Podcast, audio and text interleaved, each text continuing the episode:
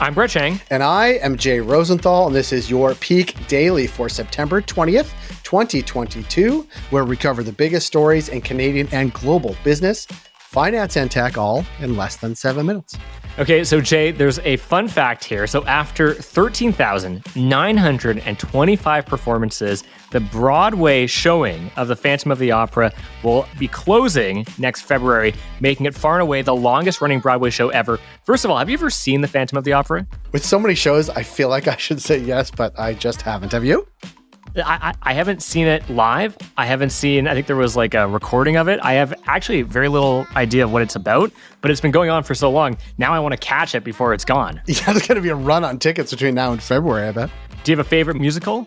I do, but it's probably the same one as everybody my age. Like, you know, I love Rent.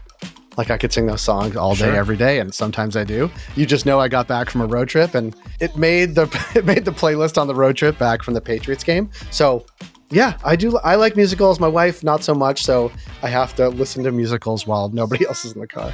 Yeah, I like I like the Book of Mormon. I thought that was great, but I'm not a huge musical guy. But I've seen a couple. The Book of Mormon I thought was really good, and so that's what I'm going to go with. No, fair enough, Brett. Aside from what we sing to ourselves, we're in our cars alone. What do we have for Peak Pals today?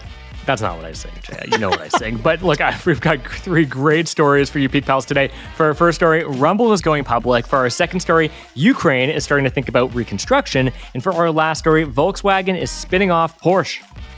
For our first story, Toronto based video site Rumble, which builds itself as a free speech alternative to sites like YouTube, went public after a successful SPAC merger, valuing the company at $2 billion.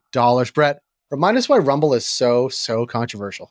I hope when they ring the bell, they have let's get ready to rumble. Come on, wouldn't that be fun? Well, look, the site is very controversial, Jay. You're right about that. It made noise earlier this year by allowing Russian state broadcaster RT to remain in operation on its platform. It's also in the middle of a lawsuit against, well, who else? Google. Going public will give Rumble an influx of new cash, some of which it plans to use on building out its own cloud services provider and ad network.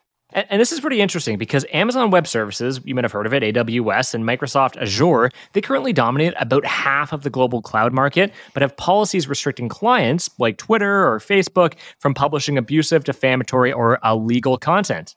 In the wake of the January 6th attack last year, AWS pulled its hosting services from free speech social media app Parler for not removing posts on the site that, you know, encouraged violence and violent overthrow of government.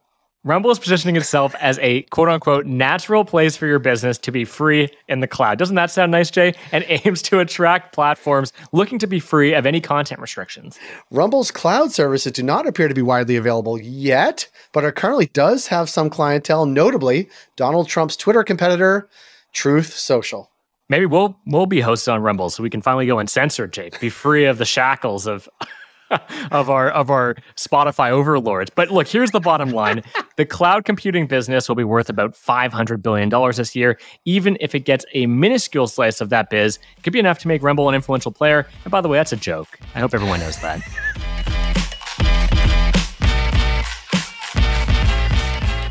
For our second story, while Ukraine's war efforts have garnered positive results in recent weeks, its economic prospects are looking increasingly bleak as it continues to seek outside help pretty interesting, Jay. I, I know the war is still going on and they're starting to think about life beyond the war. So, what's driving the news here? Vladimir Zelensky met with the president of BlackRock, which is the world's largest private asset manager. They discussed a reconstruction fund that would be attractive to international investors.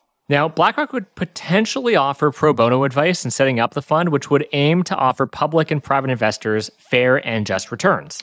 And this is happening because, according to the Ukrainian government's recovery plan, it will cost about $750 billion to rebuild Ukraine's infrastructure and revive its economy. Ukraine's GDP is about to contract by 33% by the end of the year, while some projections have the poverty rate ballooning to as much as 58% by the end of 2023. Simultaneously, rampant inflation, which was 23% in August, has created even more pressure. With allies already dealing with their own stuff like the EU's energy crisis, alternative modes of investment are needed to raise the astronomical sums of reconstruction.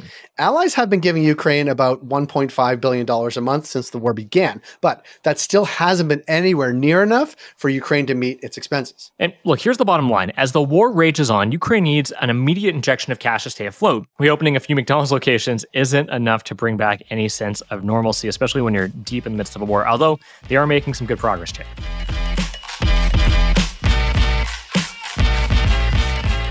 For our last story, when you hear the words luxury car loved by suburban dads everywhere, it's hard not to think of Porsche, the maker of the 911 Carrera and other cars that conjure up images of either open desert roads or midlife crisis. I feel attacked with that, but it really depends on who you ask.